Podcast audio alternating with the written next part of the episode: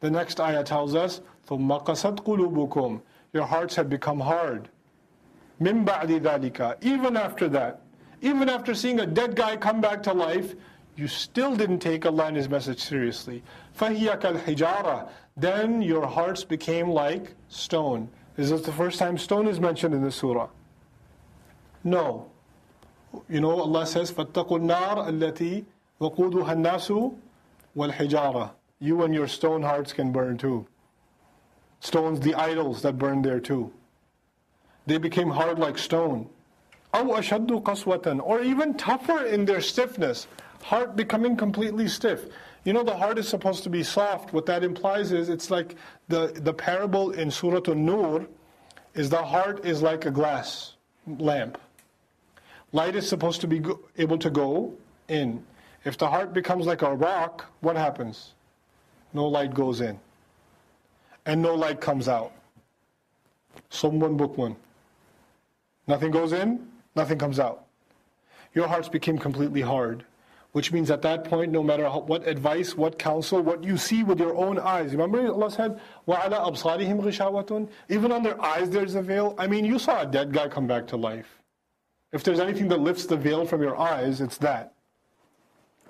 This next ayah immediately starts with the hardening of hearts. ثُمَّ قَسَتْ قُلُوبُكُمْ Then your hearts became hard. What's really amazing is the previous ayah said, أَفَلَا تَعْقِلُونَ Don't you then apply your intellect? So the intellect is mentioned and the heart is mentioned. There's an integral relationship between these two entities, the, the, the mind and the heart. And the Arabic language, the Arabic of the Quran helps us understand some intricacies of that relationship. The word aqal in Arabic literally means to tie. Aqala, to tie something. Like aqalat al-mar'atu sha'raha means the woman tied her hair. The woman tied her hair. Iqal is the rope that the Arabs put on top of their heads that they use to, you know, the, you know, seen Arabs that wear like the, the long scarves and they put the, the cute little rubber thing on top? Well, originally it wasn't a cute little rubber thing, it was a rope. And the rope was there because, not just because the scarf flies off, but because they would take it off and that was their anti-lock brakes for their camel. Okay, they just tie their camel with that rope. It was a means of restraint. Aql is literally called a means, it's, the intellect is referred to as a means of restraint, a leash. Why? Because your emotions want you to do something, your temptations, your, your uh, you know, sentiments want you to say something, but you hold yourself back when you use your intellect. What we learn from that also is you know, when you're overly angry, you can't think clearly. When your emotions are high, you can't think clearly. When you're overly sad, overly angry, overly scared, whenever any of those emotions are running high, your mind shuts off. You're, you're not thinking straight. Aql is a means of restraint. In other words, the, to the Arabs, until you have your emotions under control, emotions to the Arabs are where, by the way, in the, mar, in the, hind, in the, in the, in the mind or in the heart? in the heart. Until your heart is in check, you can't use your mind properly. The previous ayah said, why can't you understand? Why can't you use your mind? The, or don't you understand? The next ayah says, here's why you don't understand. Because your hearts are all gone. ثُمَّ قَسَتْ قُلُوبُكُمْ Your hearts have become, then your hearts became hard. Hearts became hard because they saw a dead guy come back to life. If anything is supposed to melt your heart, that should be it. Even that didn't work. If that didn't bring you to guidance, then there's nothing else that can be done for you. Your hearts became hard. من بعد ذلك, even after that. فهي كالحجارة. Then they became like stones. أو أشد قسوة. Or they became even tougher, worse in terms of their stiffness. وإن من الحجارة لما يتفجر منه الأنهار. Even out of stones there are those that rip open, that, that burst open, and rivers come from them. Rivers burst out of them. You know, the, the, stones that are going to be talked about in this ayah isn't actually a conversation about stones, it's about people. Three kinds of stones will be mentioned, and it's actually a parable of three kinds of hearts. Three kinds of hearts are compared with three kinds of stones. In order to help you understand that, you can easily understand that when you compare you know, at least two different kinds of friends you have introverts and extroverts, right? You have friends that are very talkative, and they always want to do stuff like play basketball, go bowling, whatever. Like they want to do stuff all the time. They can't sit still. They have if they're sitting still, they have to have a phone with a, with a bunch of games on them, and they can Angry Bird for four hours or something. But they can't sit still. They can't just sit and think. If you hand them a book, it's like giving them death. Right? They just can't do that kind of stuff. And then on the other hand, you have other kinds of friends that are very quiet and intellectual and you know they're they're they're introverts and they're readers, they're thinkers, they're philosophical, you know, philosophically minded. They don't really talk much, they're not very social, right? Different kinds of people. The same thing happens with the Sahaba. There are different kinds of companions. Right? There's different kinds of Sahaba. Some Sahaba are very extroverted, like Umar radiallahu anhu, Hamza radiallahu anhu. Even before Islam, they're very extroverted personalities. You know, Umar radiallahu anhu didn't come to Islam for six years. The question arises, well, what's he doing for six years? He wasn't hating Islam for six years. He just kind of never heard of it because he was kind of busy. Then you wonder, what's he busy with? Well, beating up dudes, like hunting, horseback riding, you know, battles here and there. He's up to stuff. He's got stuff to do.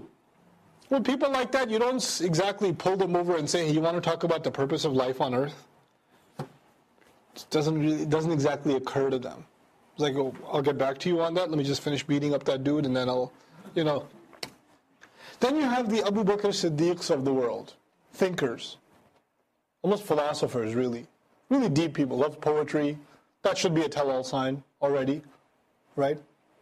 Arabs, by the way, captured their philosophy inside their poetry. So the deep thinkers were poets, and he loved poetry. He's a quiet person. You know, for a, for a person who is um, intellectual, they're a thinker. When the Quran is presented to them, they think about it immediately. And when they think about it, they come to their conclusions very quickly. If they have decency in them, the, the, the process is very quick.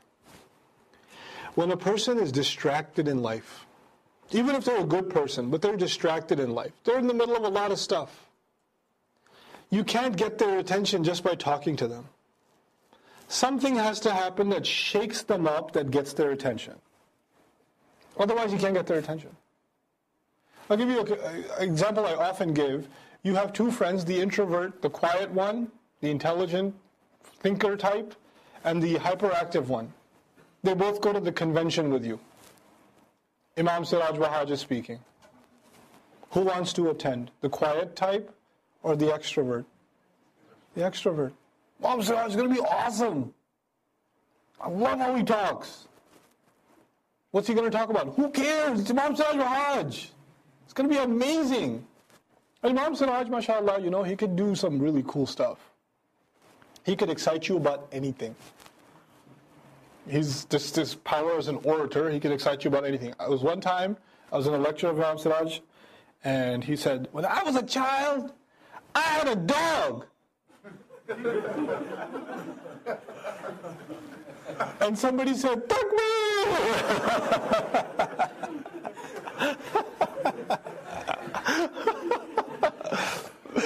he can excite you about anything. And if both of your friends went to attend that lecture and they came back from that lecture, and then your friend's like, that was awesome. It was so amazing. I'm so going to pray five times now. And the other friend says, I don't understand. I was trying to take notes. I know he had a dog, but what was the point he was trying to make? Like, they don't get it. And then the next session is going to be like a, a, a hadith, the history of hadith compilation workshop, five hours long by a scholar who's visiting from Medina or is visiting from Syria. Who wants to go? The nerd. And this time he or she drags the other one with them. It's going to be amazing. I brought four color pens so I can take color coordinated notes. You know? They sit there and they're taking, she's listening to like, you know, this was the first muhaddith and they did this and they did that. These are the names, scholars. And they turn to their friend in the middle. Was that the 8th century or the 7th century? It's like, leave me alone, man. You brought, you brought me into this. It is death for them. Different kinds of people, different kinds of things appeal to them, right? Different kinds of people, res- things resonate with them. They're not, it's not that one's better than the other, it's just different people. Now, what happens is, in this ayah, Allah talks about a rock that just bursts open. And rivers come out of it. It's like the heart of Abu Bakr. radiallahu Anhu. The potential iman, water in this ayah is faith. Water is Iman itself, faith itself. When the message is present, presented to him, the water was so much already inside, you basically barely had to tap it, and what happened? This Iman just came out. There's no time took, taken for him to accept Islam. With Umar, the next kind of heart, Umar is not the interpretation, it's a sample of the next kind of heart. There's other people that can have that kind of heart. Distracted by stuff. The only way you can really get their attention is to rattle them. How does Abu Bakr as-Siddiq or Umar bin al-Khattab come to Islam? You know the story, right? It's a traumatic experience. He hit his sister. He sees blood drip down her lip, and then he's like shaken by that. And at that moment, he has the attention of the Quran. At that moment. Had the Quran been written or, or uh, given to him at a time where he wasn't paying attention like that, it wouldn't have had an effect. You know? And there's other stories in the case of Umar, he was shaken before too. Literally shaken. He was hiding behind the ghilaf of the Kaaba, the cover of the Kaaba, at night time. He was going to jump the Prophet and beat him up. The Prophet was praying. He started listening to the recitation and he said, This is some amazing poetry. That's beautiful. And the Prophet was reciting, وَمَا هُوَ بِقَوْلِ شَاعِرٍ It's not the word of a poet. How little you believe. He says, well, how do you, how do you know what I was thinking? He must be a mind reader. وَمَا هُوَ بِقَوْلِ كَاهِنٍ قَلِيلًا مَا تَذَكَّرُونَ It's not the word of a mind reader. How does he know that? What is it? تَنزِيلٌ مِّن رَبِّ الْعَالَمِينَ A revelation from the Master of all nations. He ran away. He got shaken up. He didn't become Muslim, he ran away. He got scared. You know? He was just shaken by it. There are some people who will come to Islam from an intellectual journey. Some will come to Islam after a car accident, after surgery, after losing a child, after something traumatic. They're going to come to Islam after almost dying a, by disease. They're going to come to Islam because they lost a friend. Something happened. Something that shook them up happened. You know? And these are these are two different kinds of hearts. So the second kind of heart, Allah says, وَإِنَّ مِنْهَا لَمَا يَشَّقَّقُ فَيَخْرُجُ مِنْهُ الْمَاءُ Out of the hearts there are ones that crack open and water comes out. It doesn't open on its own. It has to be hit and then it cracks open. Something has to shake it. And guess what? You'll still find water in there. When you look at it, you think there can't be any water in that one. Not in our homework. He's going to be a Muslim? Come on. Seriously? That guy? Do you know what he does? He's going to be Muslim. And then when, it's, when that heart is shaken, Iman comes out of there too. But then there's a third kind of heart. وَإِنَّ مِنْهَا لَمَا يَهْبِطُ مِنْ خَشْيَةِ اللَّهِ Even out of them there are those that fall from the fear of Allah. They fall from the fear of Allah. Allah mentions rocks that are falling like a landslide. You know how the picture of a landslide where rocks are falling? But He doesn't mention any water this time. The first two kinds of hearts, there were water. One more water than the other. But the third one, there was no water. What Allah is talking about is Islam without Iman. Islam without Iman. Iman is represented by what in this example? Water.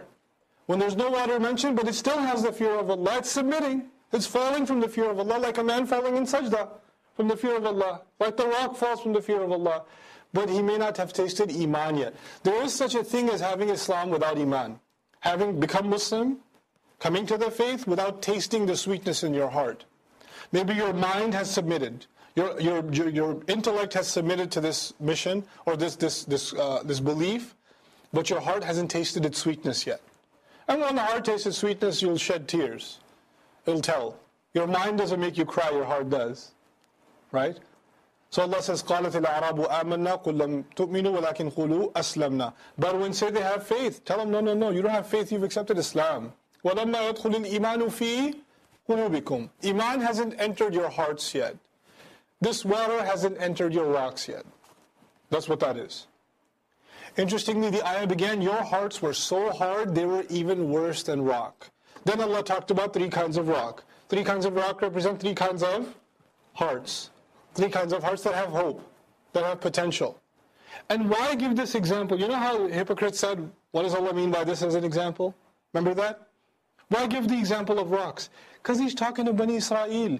They actually take pride in the history where water came out of rocks. So give them an example relevant to their experience. That's what Allah does. He's talking to Bani Israel, what better example than water and rock? وَمَا اللَّهُ بِغَافِلٍ عَمَّا تَعْمَلُونَ. And Allah is not at all unaware of what you're up to. أعوذ بالله من الشيطان الرجيم. ثم قست قلوبكم من بعد ذلك فهي كالحجارة أو أشد قسوة. وإن من الحجارة لما يتفجر منه الأنهار. وإن منها لما يشقق فيخرج منه الماء وإن منها لما يهبط من خشية الله وما الله بغافل عما تعملون رب اشرح لي صدري ويسر لي أمري واحلل عقدة من لساني يفقه قولي والحمد لله والصلاة والسلام على رسول الله. ثم أما بعد السلام عليكم ورحمة الله وبركاته. We're up to ayah number 74 of Surah Al-Baqarah. Allah Azza wa Jal just talked about the incident of the calf, the, the, the, cow that had to be slaughtered, and at the end of that, uh, what Allah Azza wa Jal mentions is, فَقُلْ نَضْرِبُوهُ بِبَعْضِهَا كَذَلِكَ يُحْيِي اللَّهُ الْمَوْتَى Strike some part of that flesh with the rest of the corpse. When you strike that part of the flesh, Allah will bring that corpse back to life and it'll point to the killer. So that's the summary of the story. But Allah Azza wa Jalla just mentions, كَذَلِكَ يُحْيِي اللَّهُ الْمَوْتَى That is how Allah gives life back to the dead. And this is a very interesting statement to make because one of the lessons in that is, it is by Allah's command that life is given after death. Now, how, whatever that command may be, that command may be in the form of slaughtering a cow, it may be in the form of kun fayakun, it may be in the form of water coming from the sky and the dead earth coming back to life. But that is how Allah gives back life back to death. In other words, He brings life in a way you cannot understand.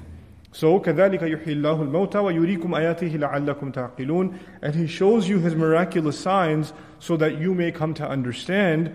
ثم قست قلوبكم من بعد ذلك. Really interesting language. He says, first He says He shows you your, the ayat so you can understand. Of, of course, understanding is something that's up here. It's an intellectual thing. Then immediately He says, ثم قست قلوبكم then your hearts became hard. Uh, this afternoon, I mentioned to those of you who were present, there are two faculties there's our heart and there's our mind.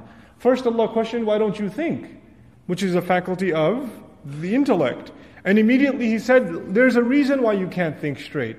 Because you, it's not that you have an intellectual problem, the real difficulty with you guys is you have a spiritual problem. Your hearts became hard. ثم قست قلوبكم here we learn something, I'll, I'll, I'll simplify it as much as I possibly can.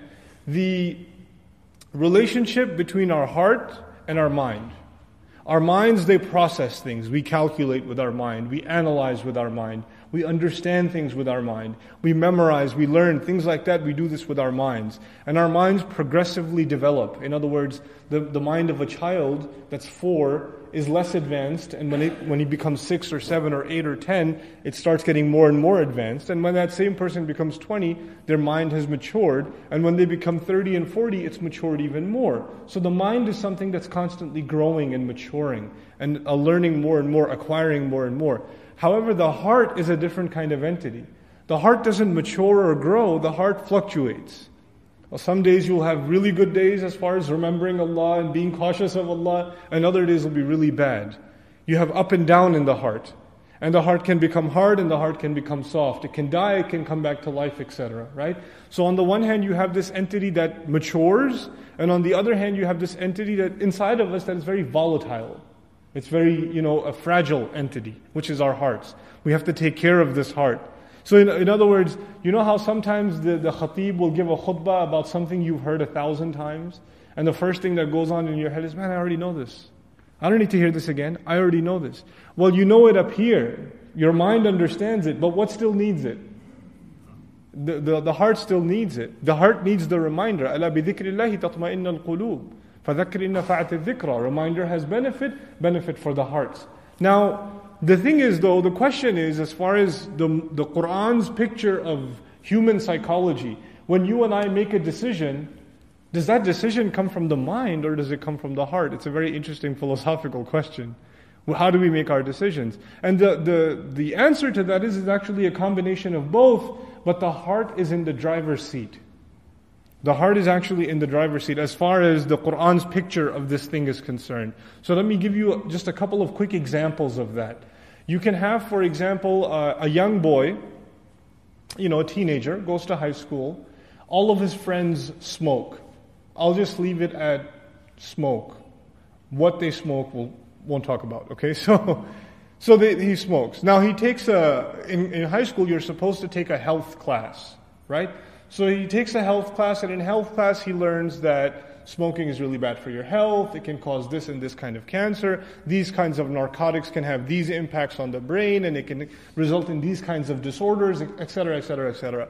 And he's a smart kid, so he gets an A in health class. In other words, when he takes the questionnaire that has a hundred questions about the harms of smoking, he answers all of them correctly. And when he goes to the store with his fake ID to buy a pack of stogies, on the side of the cigarettes, you know what it says? The Surgeon General gives you, asks you to have taqwa, and it, it, you know, because the smoking will lead to cancer. Don't smoke. You know, he'll the Surgeon General will tell you on the pack of the cigarettes itself, right? But does he still smoke? He still smokes. If you ask him, do you understand the harms of smoking over here in your mind? Do you understand them? Have you come to understand completely even the science of the harm in smoking every single, every single puff? He'll say, Yeah, I get it. I understand. Then you ask him, So why do you smoke? Well, well, we all do it together. I like it. Meaning he won't give you an intellectual answer. They might even say, I don't know. I don't know, I just like it. They, they might say something as casual as that, as that. But let me give you that same kid's example. So he's at home in his room upstairs smoking and he sees his car's, his dad's car pull up into the driveway. What happens next? The cigarette goes into the toilet, flush, you know, air freshener, a couple of gum in the mouth. The Surgeon General was not able to scare him of cancer. But the dad pulls his car up into the driveway, and all of a sudden that's enough for him to be convinced that smoking is bad for my health. How come? Because he has fear of his father where? In the heart. If you don't have fear in your heart, then even if you know it's bad for you, you'll still do it. You will do in the end what you want. Now, now another example of this, uh, one more like uh, worldly example, then I'll give you a religious example. A world, another worldly example is you can have uh, a, you know, a young man or woman or a young student in college that is they love entertainment. They love movies. They love basketball. They love sports. They love these things. They love entertaining themselves. But it's exam season, right? So it's time for exams. Now, nobody enjoys taking exams. But in his heart, he is convinced that he wants to be a doctor, or he wants to get a 4.0 GPA, or he wants to make his parents proud. In his heart, he is absolutely convinced that's the goal he wants to achieve. For that goal, he will sacrifice his entertainment. He will stay up all night and study the textbook and keep, you know, keep it wherever he goes with him, right? He'll do all of that. He'll sacrifice all of that. He'll apply the best of his mind where? Where his heart wants him to apply it. So the heart decides that's what I want to acquire, and then the mind submits, and the mind gives its best efforts to acquire that. In other words, the greatest scientist doesn't become the greatest scientist just by thinking or, or, studying hard, it's because they want to become a great scientist. And that want and that drive comes from the heart. That's a spiritual drive. Okay? Now, Allah Azza wa Jal mentions their hearts became hard. The, the religious example I wanted to give you. Allah has acknowledged in Surah Al-Baqarah and other places that the Israelites at the time of the Messenger sallallahu were incredibly intelligent people. They're very, very smart people. They understand, they recognize. Later on in the latter half of this surah, we're going to learn when they see the messenger, they know him as well as them recognizing their own children. يَعْرِفُونَهُ كَمَا يَعْرِفُونَ أَبْنَاءَهُم Even when they change the book, there's one thing to change the book. You didn't realize it's God's book, so I changed it. I'm sorry. I didn't think I could, I thought I could edit it because it's human speech. Allah says, no, يُحَرِّفُونَهُ مِن بَعْدِ مَا عَقَلُوهُ They changed it even after they understood it. In other words, Allah is giving them credit that they actually understood. But what's the problem? There's no problem here. Actually, we even have hadith narrations where two rab, you know, the, the rabbi sent his son to meet the messenger of Allah sallallahu alaihi wasallam. Go find out if he's the one being promised in our books. So he spends time with the messenger and comes back and he says, So what did you find? He says, There's no doubt about it, that's the guy. That's the final messenger. And they both swear, We swear till our death we will oppose him. right? Because their heart is not willing to accept a Gentile a child of Ismail salam, is not willing to accept it. So Allah says, now at the end of all of this, you understood that He's Allah's messenger. You understood Allah gives life back, uh, you know, after death. You understood that it can only be Allah who parts the water so you can cross. You understood that the water coming out of the boulder can only be from Allah, but that was all up here. It never entered where? In here. It never entered the heart. And so even after seeing all of that, these things were supposed to melt your heart. But even these things could not, I mean, a dead guy coming back to life. If you have kind of weak iman in Allah and you see a dead guy coming back to life by Allah's command in front of your eyes, you would say, you know what, astaghfirullah al-azim. I will take the rest, these last, last three, four days of Ramadan more seriously. right? You, your iman would get straight. But these guys, Allah says, even after that, min ba'di dhalik, even after that, your hearts became hard. Then He says, فَهِيَ كَالْحِجَارَةِ then they became like stone. Now, the thing with stone is a very interesting parable that Allah gives. We, won't, we don't have time to go into details about it now. We'll, we'll go into full detail after, uh, inshallah ta'ala, the Taraweeh prayer tonight. But ثُمَّ قَسَتْ قُلُوبُكُم مِّن بَعْدِ ذَلِكَ I'll roughly translate for you and leave you the riddle so you can, inshallah ta'ala, we can, we can address the riddle in completion uh, uh, later on tonight. Your hearts became hard like a boulder, like stones. أو أشد قسوة or they became even tougher and more intense in their stiffness than stone. So now Allah says two things. Your hearts are hard as stone, which is bad enough. But then He adds, no, you know what? They might even be worse than stones. And He doesn't stop there. He says, وَإِنَّ مِنَ الْحِجَارَةِ لَمَا يَتَفَجَّرُ مِنْهُ الْأَنْهَارِ Even out of stones, there are those from which water explodes out, gushes out. Rivers gush out. You know, like waterfalls coming out of rocks and boulders? Allah is giving the example of that, that even stones can compromise. But your hearts were even worse than stones. Then he gives that, so the, the first kind of stone he mentions is the one that explodes and, and, you know, waterfalls and springs come out of them. The second kind of stone, he says, وَإِنَّ مِنْهَا لَمَا يَشَقَّقُ فَيَخْرُجُ مِنْهُ الْمَاءِ even out of stones, there are those who crack open they're hit hard and they crack open in of themselves, they break. And what is found from inside, what comes out of them is water. So the first example was springs coming out of a rock. The second is the rock cracks open and what do you find inside? You still find some water. The thing to ask is which example had more water? The springs coming out or the water being found inside the rock? The springs coming out. That's more water. Now he mentions less water. Then he gives a third example of rocks, three kinds of rocks. He says, وَإِنَّ مِنْهَا لَمَا يَهْبِطُ مِنْ خَشْيَةِ اللَّهِ And even out of stones, there are those that descend, that collapse. You ever seen like an earthquake, and uh, maybe in a video or something, a landslide? So the rocks that are at the top of the cliff start collapsing and falling down, right? And they're, they're rolling their way down the hill. So he says there are even out of stones that collapse and fall from the fear of Allah. Min khashiyatillah. How many kinds of rocks do we have in this ayah? Three kinds of rocks, right? We have the rocks that gush into springs. We have, we have the rocks that water comes out of, and the rocks that fall from, you know, from, fall because of the fear of Allah. The question though is, what's the point of mentioning these three kinds of rocks? What is the benefit? What does that have to do with the rest of this conversation? What, what does Allah Azza wa mean by these three rocks? Allah Azza wa says in another place, He says, وَتِلْكَ الْأَمْثَالُ نَضْرِبُهَا لِلنَّاسِ وَمَا يَعْقِلُهَا إِلَّا الْعَالِمُونَ these are examples we give for people, nobody understands them except people who have knowledge. In other words, these examples that Allah gives, in this case, it's the example of rocks, you know, uh, three different kinds of rocks. These examples are supposed to make us ponder and reflect and do research, make, you know, pursue knowledge. And until we do, you're not going to be able to understand them. You're not, because it's not something you can just casually read and say, ah, I get it, three kinds of rocks. That's cool. It doesn't work like that. It's something that requires pondering and reflection. So inshallah ta'ala, this, I'm not going to tell you what those three rocks mean yet. But I will share with you what scholars have said, inshallah ta'ala, after Taraweeh tonight, what Allah Azza wa means by these rocks, and what that has to do with this conversation that is happening in regards to Bani Israel.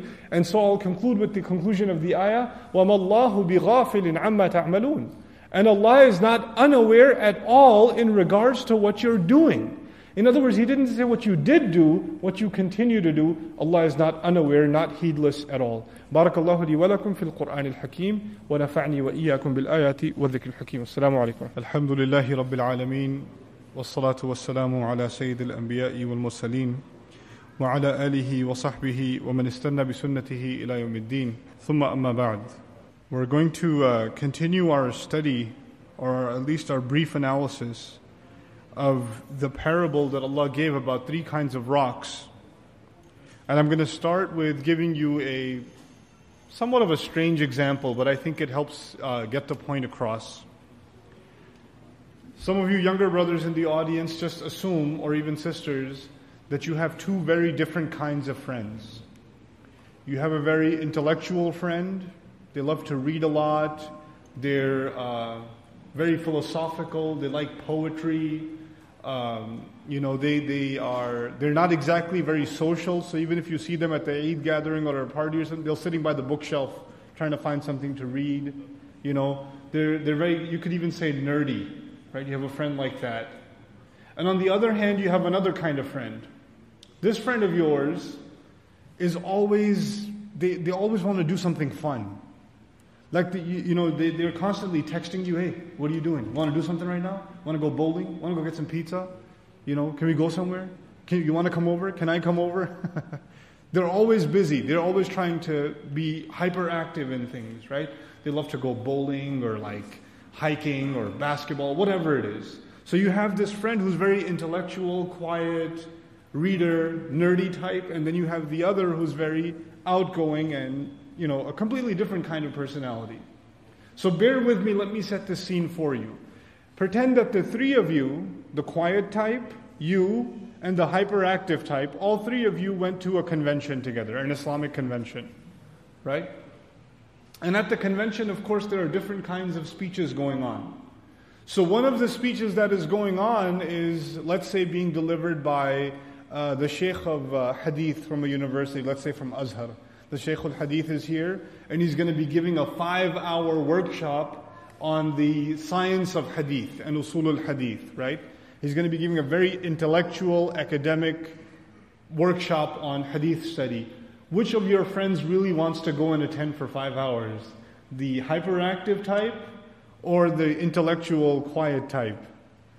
The, the intellectual quiet type says, Man, we gotta go. I brought, you know, two notebooks and color coded pens. I can't wait to, for this seminar to begin, you know. And the quiet type really doesn't want to go. But you drag all three of them and they attend this, and they're, you know, whenever the sheikh mentions a date or a scholar's name or a place, t- this quiet type, the introvert, is taking all these notes and they're writing things down. They're very deeply involved. They're enjoying every second of it. While the active type, what are they doing sitting in a five hour class like that one? They hopefully they have an iPhone, right? Because they're they're playing something, or you know they're like passed out, or you know they, they can't sit still. So for for that person to survive five hours sitting still is miraculous. So at the end of the whole thing, you know, one of them is really happy. Oh my God, that was amazing. I wish it was 10 hours. And the other one is so happy that it's over. right?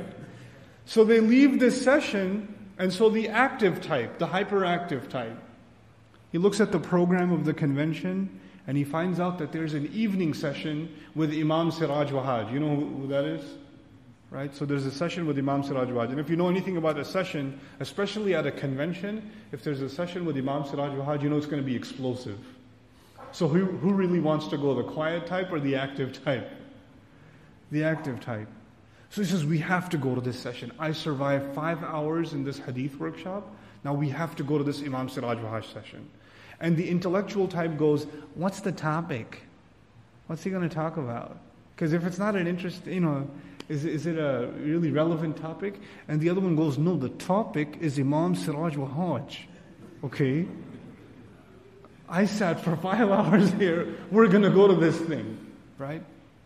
So they go to this thing, and Imam Siraj Wahhaj, let me tell you something. I love him to death. I know him from before I could grow a beard, right? He, from, from Brooklyn. I used to live in Queens. His, of course, his masjid, of course, uh, Masjid Taqwa in, in Brooklyn. So we used to go, even in college, used to go over to him and ask him to come over to our MSA all the time, right? The thing with Imam Siraj is sometimes you will, fe- if you're if you're trying to take notes in his speech, might as well save yourself some paper, because you're not going to be able to take notes.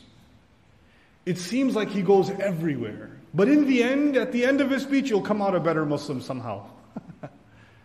One time, this is a true story. One time he was giving a speech, and in the middle of his speech, he got really, you know, he gets really fired up. So he said, When I was a child, I had a dog. And there was a kid in the back, he goes, Takbir. so, but the idea is, you know, he can really fire people up, you know. He's got that very, you know, uh, charismatic, you know, speaker ability. So anyway, he gives one of those speeches, and this, this type you know, type A personality, this, this like hyperactive type, listens to the speech, like, that was awesome. I'm so to pray five times from now on. You know, they, they're so amazed by it. But the intellectual type comes out of that speech and says, I, I was trying to take notes, but uh, I couldn't write. I, just, I know he had a dog, but other than that, I don't know. you know? What was the point of that speech? And the, the active type says, You don't know what I'm talking about. You don't understand. They're two very different people, aren't they? And two very different kinds of things resonate with them, benefit them. Even on their drive back from the convention, because you know, usually conventions are long road trips, right? So on their drive back, the quiet type is just sitting quietly in the back, staring out at the sky. And they say, you know, weird philosophical things like, have you, have you ever wondered about the stars? Subhanallah, what an amazing creation. And the quiet, and the, the active type who's playing like, you know, Angry Birds on his phone or something. He's like, no, I haven't wondered about that, bro. I'm just wondering where the McDonald's is because it's like 50 miles already and we haven't stopped. They're on two different frequencies, completely different frequencies. Now, why am I telling you this? Actually, before I tell you the reason, let me give you a, an example from the Sahaba. What kind of personality do you think is Abu Bakr Siddiq radiallahu anhu? Quiet type, intellectual, poetic, philosophical, deep thinker, doesn't speak when he doesn't have to. You know, he's very reserved to himself. What kind of personality do you think Umar ibn al-Khattab has, radiallahu anhu? Even before Islam, what's he busy with? Either he's riding a horse, or he's going hunting, or he's beating up some dudes. He's doing stuff. And he's a busy guy, you know, he's very hyperactive. Now, the thing is, the, the point I, I made was, these two different kinds of people need two very different kinds of messages. D- different kinds of messages resonate with them. Now think about how Abu Bakr as-Siddiq radiallahu anhu, how he came to Islam.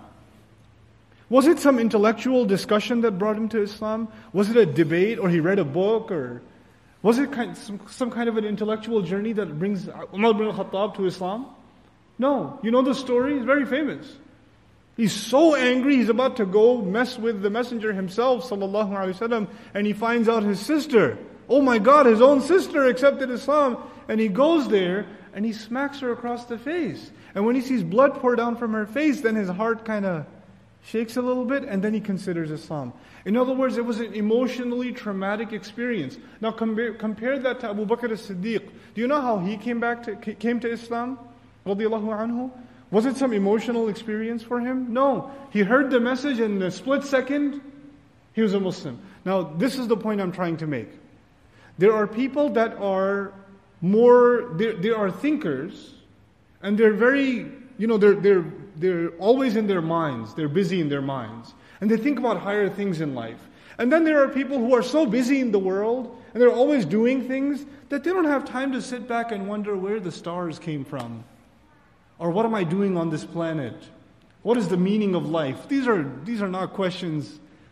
A, a, a certain kind of person never asks these kinds of questions. They'll ask, you know, when's the next playoff game? You know, or, you know, who's getting traded this year? They might ask those kinds of questions.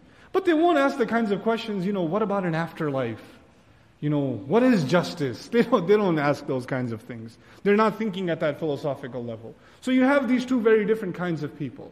Now, Allah Azza wa Jal in this surah gave us three different kinds of rocks. You remember that? But the ayah did not begin talking about rocks. The ayah began talking about hearts. The three different kinds of rocks that Allah describes are not three kinds of rocks. What are they? Three kinds of hearts. There are three different kinds of hearts. You can even say in contemporary language, it's like three different kinds of personalities, three levels of people. Now, water in the Quran, water is a symbol of purity. Water is even, you know, equated or sometimes uh, used as a parable for revelation itself.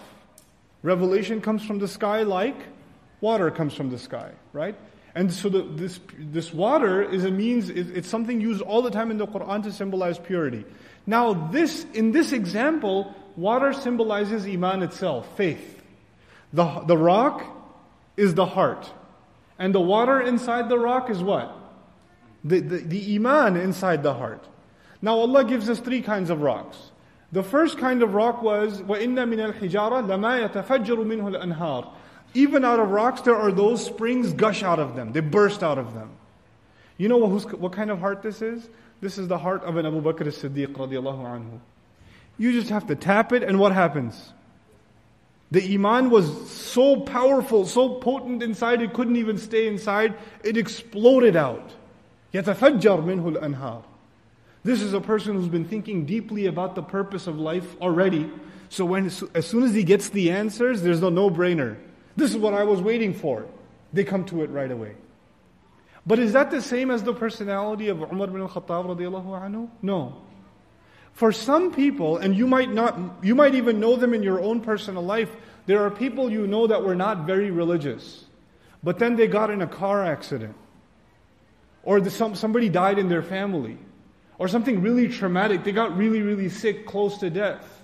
Something happened to them, and ever since it happened to them, they turned to Allah. In other words, something cracked that rock open. The, the, that heart was a little tougher. It's not easy to open by means of just words. It takes something a lot stronger than words to open up that heart. But even in that tough heart, inside what was found? The second kind of heart.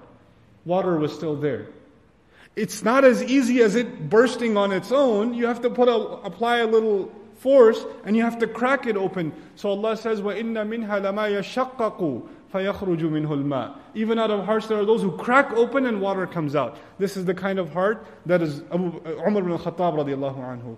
Something has to crack that rock open, and when it does open, what do you find inside?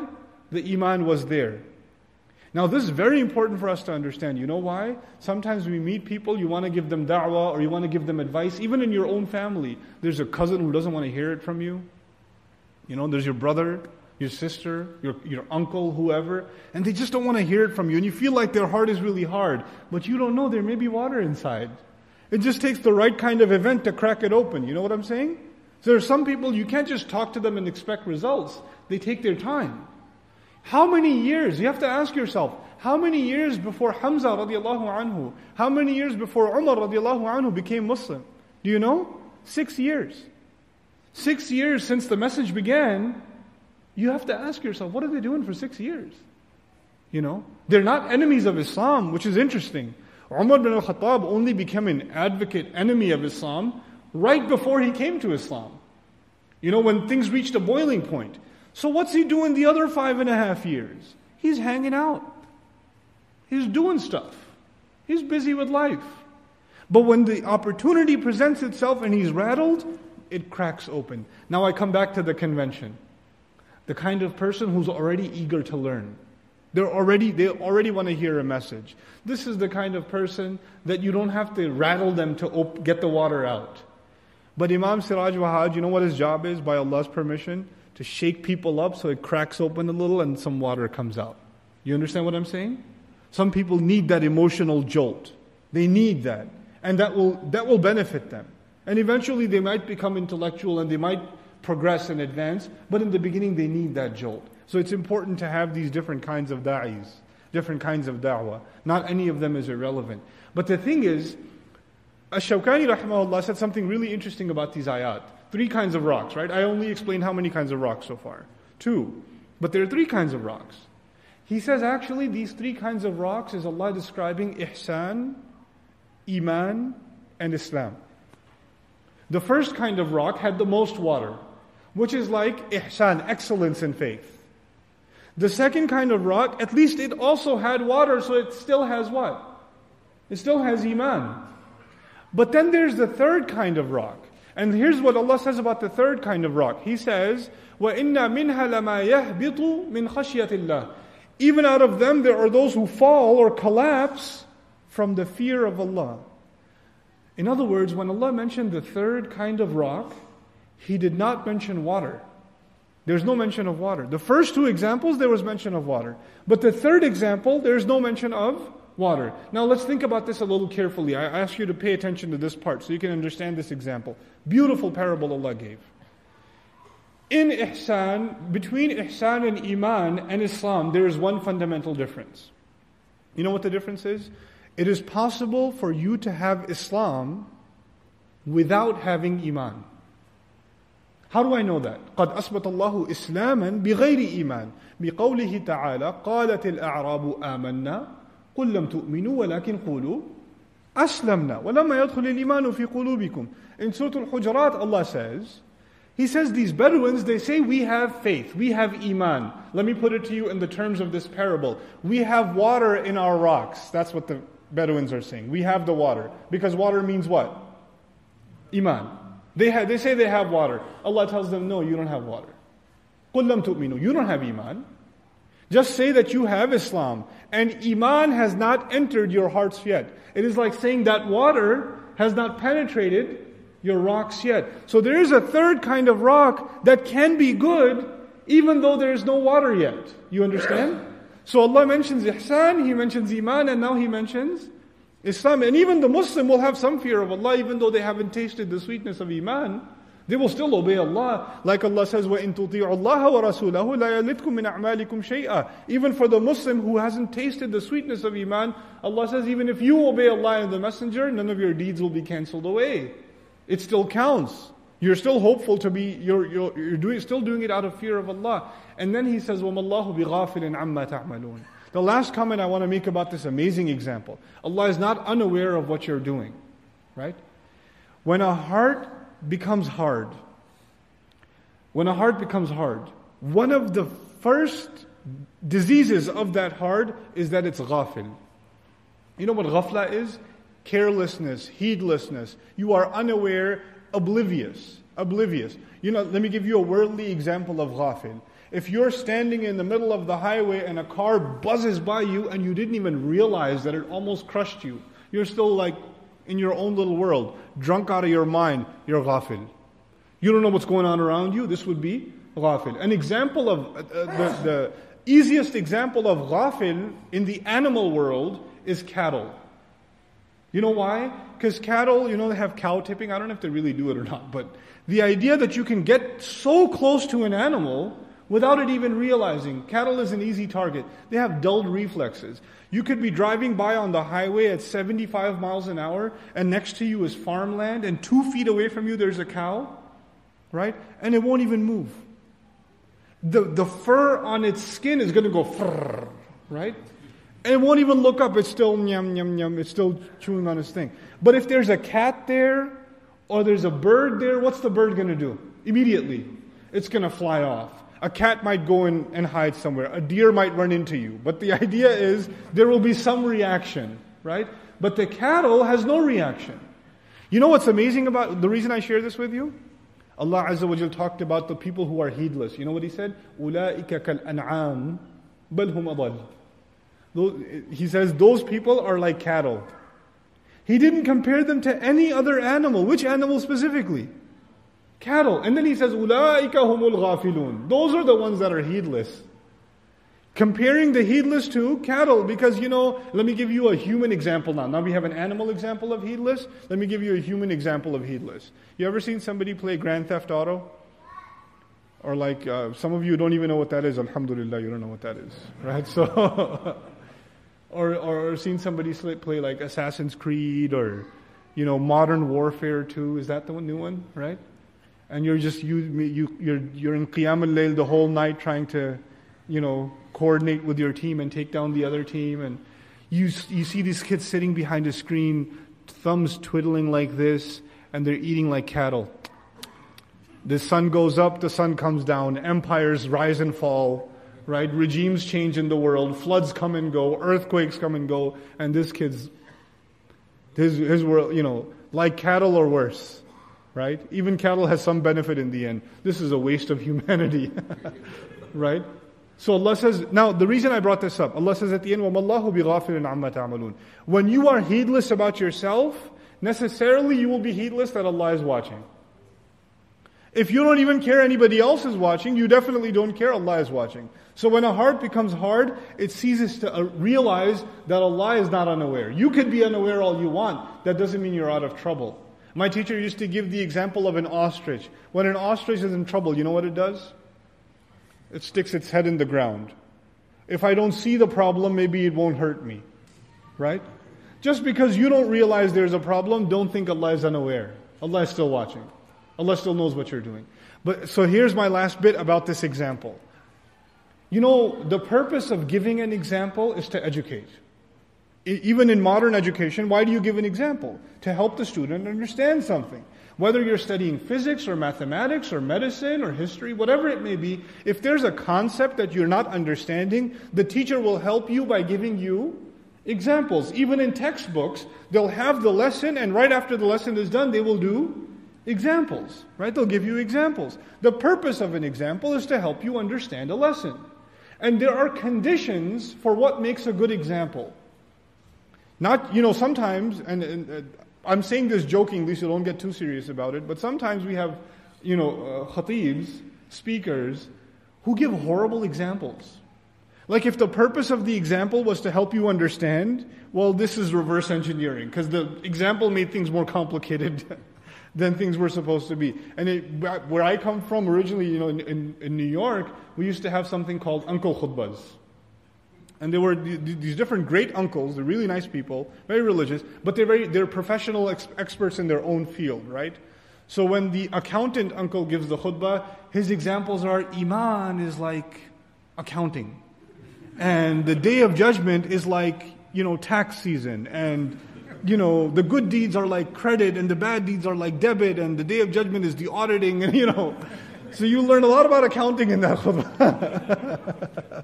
so the engineer uncle is going to come and give a khutbah and he's going to talk about how iman goes up like the piston and the pressure and the engine and you're like, what just happened here? right? But the point I'm trying to make is a good example is something that the audience can relate to. The example is it's not something you, the speaker, should be able to relate to. The example is more in consideration of your audience. Now I ask you this. Who's the audience in this surah right now? The primary audience. You remember? Ya Bani Israel.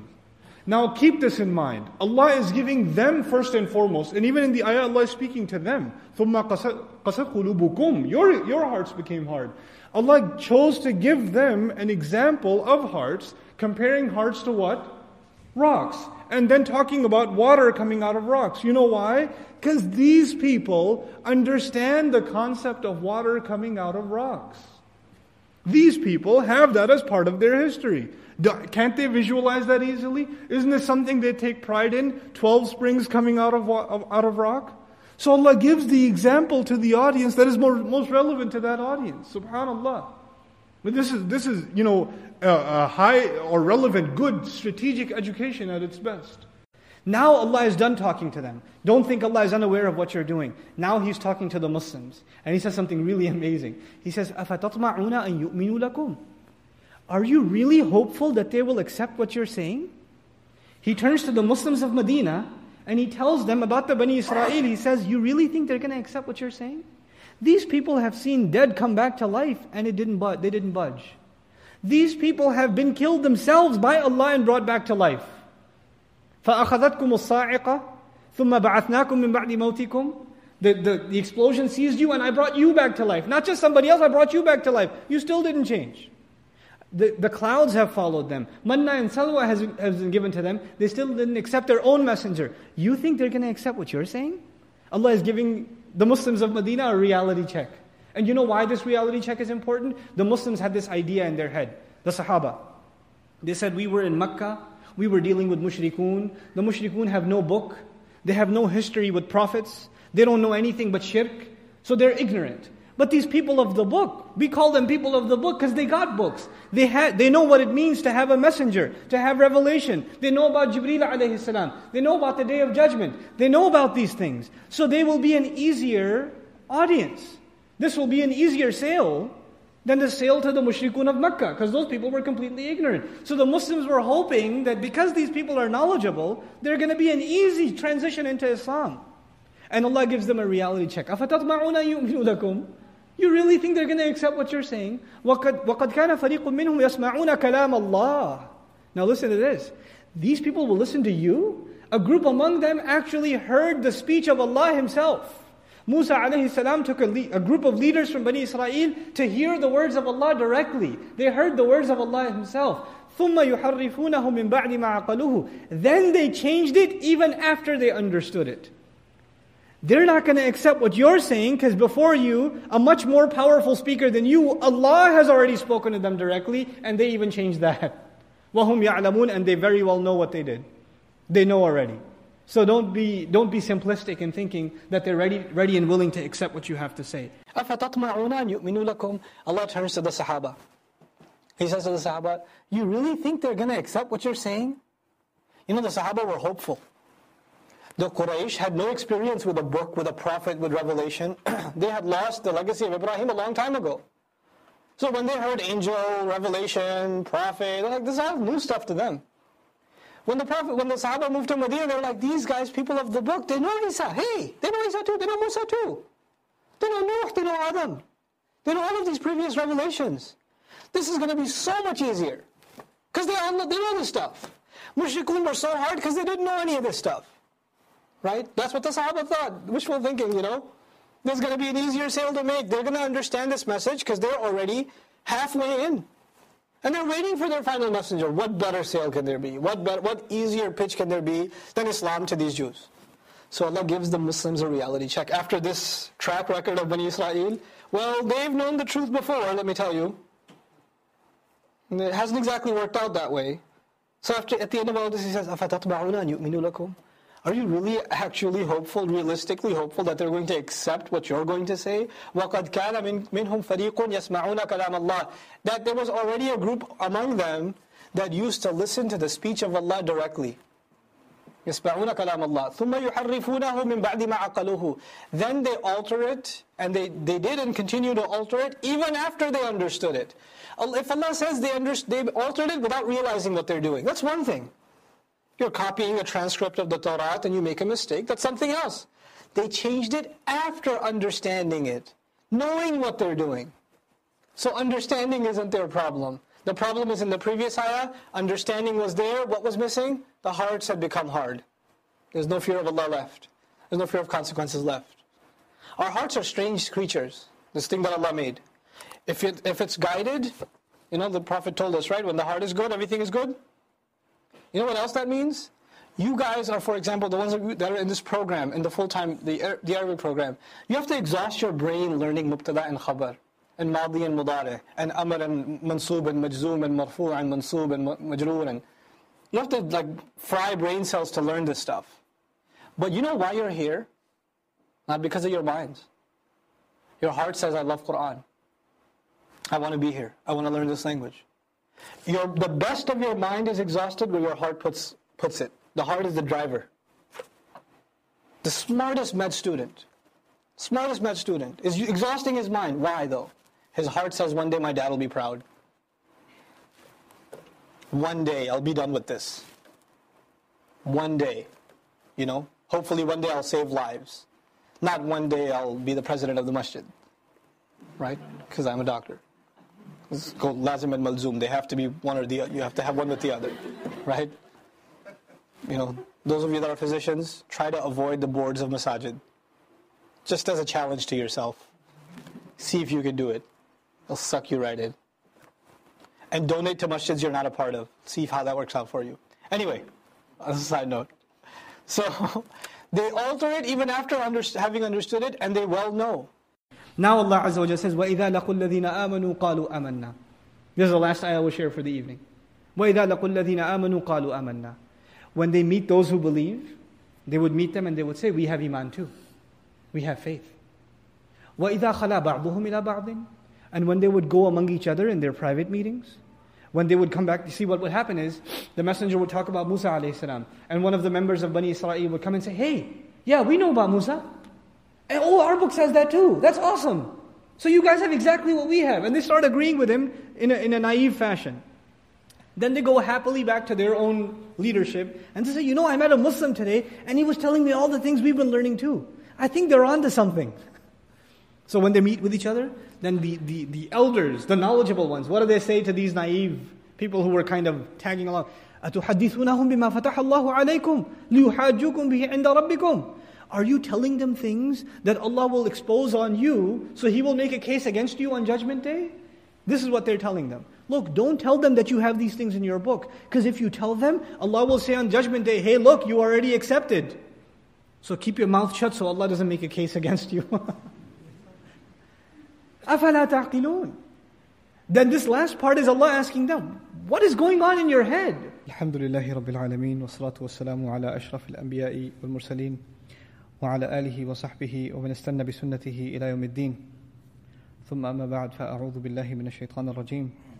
وإذا لقوا الذين آمنوا قالوا آمنا وإذا خلا بعضهم إلى بعض قالوا أتحدثونهم بما فتح الله عليكم ليحاجوكم به عند ربكم؟ أفلا تعقلون؟ رب اشرح لي صدري ويسر لي أمري واحلل عقدة من لساني يفقه قولي والحمد لله والصلاة والسلام على رسول الله. ثم أما بعد السلام عليكم ورحمة الله وبركاته. uh, Just a correction on what I was translating and I went a little quickly uh, on ayah number uh, 76 وإذا لقوا الذين آمنوا قالوا آمنا When they meet those who believe, they would say that we believe as well. وَإِذَا خَلَى بَعْضُهُمْ إِلَى بَعْضٍ And when they are in solitude, one group with the other, قَالُوا أَتُحَدِّثُونَهُمْ بِمَا فَتَحَ اللَّهُ عَلَيْكُمْ Are you telling them, are you giving them news of what Allah has opened up for you? or upon you. In other words, the things that are clear to you about your religion, are you exposing those things to the Muslims? لِيُحَاجُّكُمْ بِهِ عِنْدَ رَبِّكُمْ So that they, meaning the Muslims, can make a case using what you told them against you with your Lord. Meaning, when on the day of judgment you say that you didn't believe, the Muslims can make a case against you, say, We used to talk and you used to tell us these things are in your book too. So you did expose yourselves before. Don't, so the, the, the leaders of the Israelites are telling their followers, don't tell them what you know. Don't tell them parts of the religion you already understand. Don't share this information with Muslims. أَفَلَا تَعْقِلُونَ Why don't you get it? Why don't you, then don't you understand? أَوَلَا يَعْلَمُونَ أَنَّ اللَّهَ يَعْلَمُ مَا يُسِرُّونَ وَمَا يُعْلِنُونَ Next ayah. Don't they know Allah already knows what they're hiding and what they're announcing? Don't they already know that? You know why? Now, by the way, do they know Allah knows everything? Yes. They know this. This is a very basic, there's not a scholarly thing to know Allah knows everything. But why are they oblivious to that? The knowledge of Allah. What did Allah mention two ayat before? What was their problem? Ghafla. When you become this ghafil, this heedless, then even the most basics that will lead you to Iman and fearing Allah will disappear from your heart. Even though you may have volumes of books memorized. كَمَثَلِ الْحِمَارِ يَحْمِلُ أَسْفَارًا Like donkeys carrying volumes of books, right? That can happen. Now, this is my, my, this was the last I wanted to share with you, and now inshallah ta'ala what I want to share with you is a warning. Bani Israel, I, I said this before as well, but I'll repeat, this is worth repeating. These ayat are not just for us to look down on the Israelites and say, ah, those kuffar, what losers. You know? These ayat are there. Allah gave us these ayat because at the conclusion of these ayat, we're being told, وَكَذَلِكَ جَعَلْنَاكُمْ أُمَّةً وَسَطًا we're being made the ummah. Here are the failures of the previous people who held this position. Congratulations, you're day one on the job. What is the point of telling you the failures of the previous employee? So you don't make those mistakes. So you don't become those people. You don't, you don't embody those characteristics. You have among the Muslims those who will refuse to learn about Islam or refuse to open their mouth because they'll say, if I say it, I'll be responsible. I'd rather remain blissfully ignorant. Right? This blissful ignorance is what they were talking about. Remain blissfully ignorant. Don't, don't open your mouth about anything that Allah will make a case against you on. Don't just keep your mouth shut. The lesser you know, the better. The lesser you expose, the better. Muslims have taken up this position. And then on top of this, I tell you, in our context, it's scary, but we have to think about these things in this term, in these terms. The world around us is asking questions of Islam. They're asking questions of, you know, about jihad fi sabilillah, or the concept of taqiyya, or wala and bara. And they're asking questions about the hadith, or they're asking questions about why your messenger goes into battles, or what's with this polygamy, or these inheritance laws that are so unfair towards women. And they're asking us all these questions, right? If we keep our mouth shut, and we don't clarify the answers while fearing none but Allah, if we don't answer these questions honestly, with integrity, while fearing Allah, then we are no different than the nation who came before us who didn't used to answer, didn't say what, what they had. They were holding on to the treasure Allah gave them, but they held it. They didn't share it. They didn't share it. Allah gave us this treasure so it could be shared. And the fact that people are asking us these questions, even if they're asking us with the most malicious intent, the non-Muslims, a lot of times, they ask us these questions not because they want to learn, but because they want to humiliate Islam. That's their agenda. But even if they ask for the most malicious intent, our job is to still respond with integrity. We have to respond with integrity. And if our ummah doesn't respond with integrity, then we are no different than the nation that came before us. We're no different than them. You know, these, these traits that Allah is giving us of their characteristics, may Allah Azza wa protect us, and especially the knowledgeable among us, to not fall into these things. Their cowardice, they were cowardly. Their, knowledgeable were cowardly. They were, they, were, they were afraid of accepting the truth that was in front of them. You know, and if that happens to our knowledgeable people, if our scholars, our, uh, our people of knowledge, our leaders, they are afraid to speak the truth, they're afraid to stand up for what, is, what, what will benefit people, you know, if they start compromising this deen for the sake of, I don't know, this is a maslahah and not clarifying Allah's book. You know, if we start doing that, then we are no different from these people. We're, this, this warning has gone to waste. You know, I, you know, in, in, this regard, us not, you know, not being fully honest in what Allah Azza wa has revealed. A lot of times people say that, you know, we shouldn't talk about certain ayat of the Quran because these are politically sensitive times right? So we should be cautious when we speak about certain things. Let me tell you something. Everything that Allah has said in His book, everything, nothing is controversial. The only thing that's the, the problem is our understanding. That's the only problem.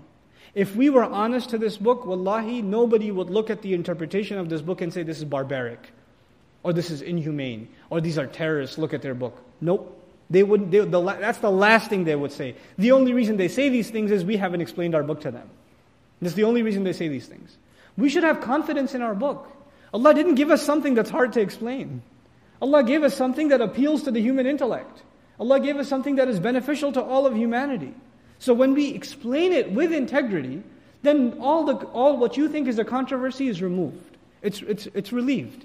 And you will realize how Allah has given us the key to, to real civilization. Not just for us, but all, for all of humanity. This is what Allah has given us. So we, we, we need to stop being, you know, um, cowardly about what our book says. We need to engage it with, with, with, with full honesty. And this is a very, very difficult thing to do in our times. I know it's difficult, but it's something we have to do. And it's something, uh, uh, inshallah ta'ala, if we get an opportunity, I don't think it's going to happen in Ramadan, but if, we, if you go through all of Surah Al-Baqarah, you just have no option but to expose Allah's book.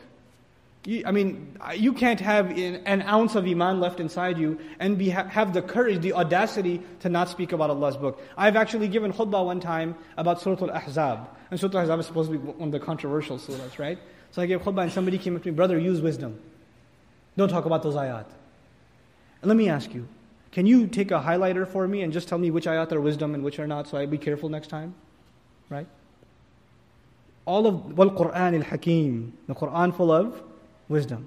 The, our job is to clarify. And I tell you, wallahi, today in our times, the clarification of the Quran is even more important for the Muslims than it is for the non Muslims. We are not clear on the Quran. We're not sure what it says. We don't understand it. We don't spend the time on it. We don't, we don't seek the answers. And when we do get an answer that is not satisfactory, we don't question it. We say, no, we need to probe more. We need to research more. That's not enough. We need to dig deeper. We don't, we don't have that attitude. If we don't have that attitude towards our book, if we're not going to you know, study our book and present its clear understanding and interpretation, then how can you blame non-Muslims for interpreting it for us? They're going to do what they're going to do. You know, and they're only, they only have that, that window of opportunity because we didn't take the opportunity. How many people would show up if we went to every public library in America and we said the Quran explained, a free class? You know how many people would show up? I want to know what this Quran says. You know, it's talking about burning people and killing people and all kinds of things, right? They'll show up. And let them ask their questions. This is great. That's what we're, what we're sent to do. So may Allah Azza wa make us of those who are able to clarify His book and not be under Allah's curse.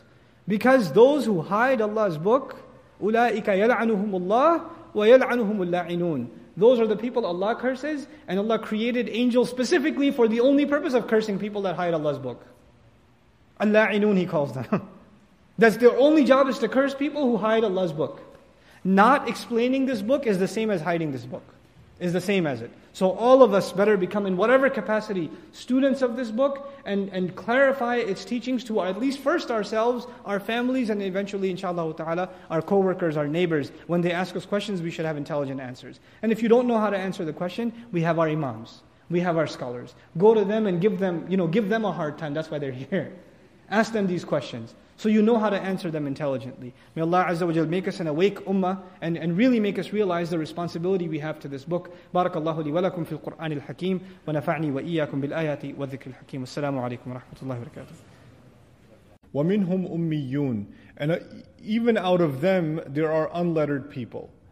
Now, minhum is للتعجب, it's uh, muqaddam here. Meaning, even out of the Israelites, these are people that are people of the book, but Allah says, even out of them, there are those who are unlettered. Ummi in Arabic means someone who is incapable of two things reading or writing. When they're incapable of reading and writing, they're called ummi.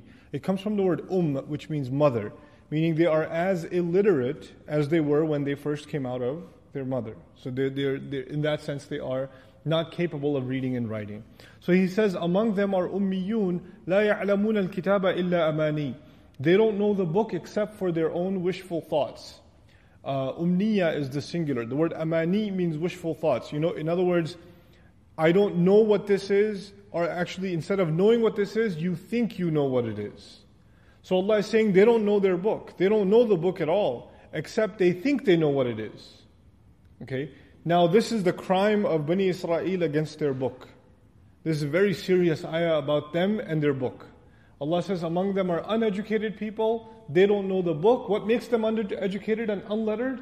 They don't know the book except wishful thoughts. In other words, they don't really know what it says, they think they know what it says. First, let's think about this. As far as our own selves, our own ummah is concerned, how many of us actually uh, uh, think we know what the Quran says? As opposed to actually knowing what it says. You know, a long time ago, uh, when I actually used to have the time to read an email forward, somebody sent me an email forward and it had like these really nice uh, anecdotes, religious anecdote, anecdotes, Islamic anecdotes. I'm sure you get hadith, you know, forwards like of a hadith or an ayah once in a while, right? An email. So I get this uh, um, this email and it says, you know, if you if you wake up for Fajr, then there will be light on your face for the entire day. And if you pray Dhuhr in the masjid, then there will be blessings in your sustenance. And if you pray Asr, this, this will happen. And Maghrib, this, this will happen. Isha, this, this will happen. Jum'ah, this, this will happen. And at the end of it all, at the bottom, it says wisdom from the Holy Quran. I was like, that, that ain't in the Quran. I don't know. You know? so somebody decides that might be a good idea to say at the bottom. That has nothing to do with Allah's book. You know? So you don't know what it says, but you think you know what it says. And this is a serious crime as far as Allah is concerned. Now, Allah says, وَإِنْهُمْ إِلَّا يَظُنُّونَ They do nothing but make assumptions. What this is teaching us is this ummah better not make assumptions about Allah's book. You and I better not make assumptions about what Allah makes, what, what makes Allah happy and what makes Allah angry. What He expects us to do, what He expects us not to do what is crossing the line and what is okay. We better not make our own assumptions. Allah has already given the book. You know? A lot of times even in casual Muslim conversations, Muslims can say things like, oh, so where in the Quran does it say I can't do this? They'll say things like that. Where in the Quran does it say that? Well, first of all, you should be reading the Quran yourself. And this line of attitude, if in fact that isn't the Quran, you're in pretty serious trouble. Watch your mouth. You know, you're dealing with Allah's book, is not some article or magazine that you're talking about. That's the first thing. The second thing here is the interpretation of the Sahaba when it comes to this ayah is very shocking and scary as far as I'm concerned. To me, it's one of the scariest tafsir of an ayah I've ever read. When Ibn Abbas radiallahu ta'ala anhu was explaining this ayah, the central crime that the Israelites have committed with their book is with the word amani. In other words, they don't know their book. Allah says, لا يعلمون الكتاب. They don't know the book except for their own or, or, or wishful thoughts, assumptions.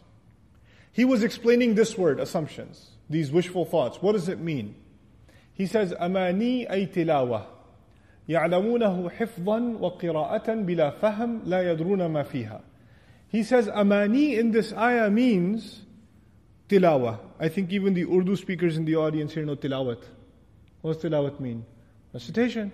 Following. Tilawa literally in Arabic means to, to follow along, meaning your eyes are following along the text, your fingers following along.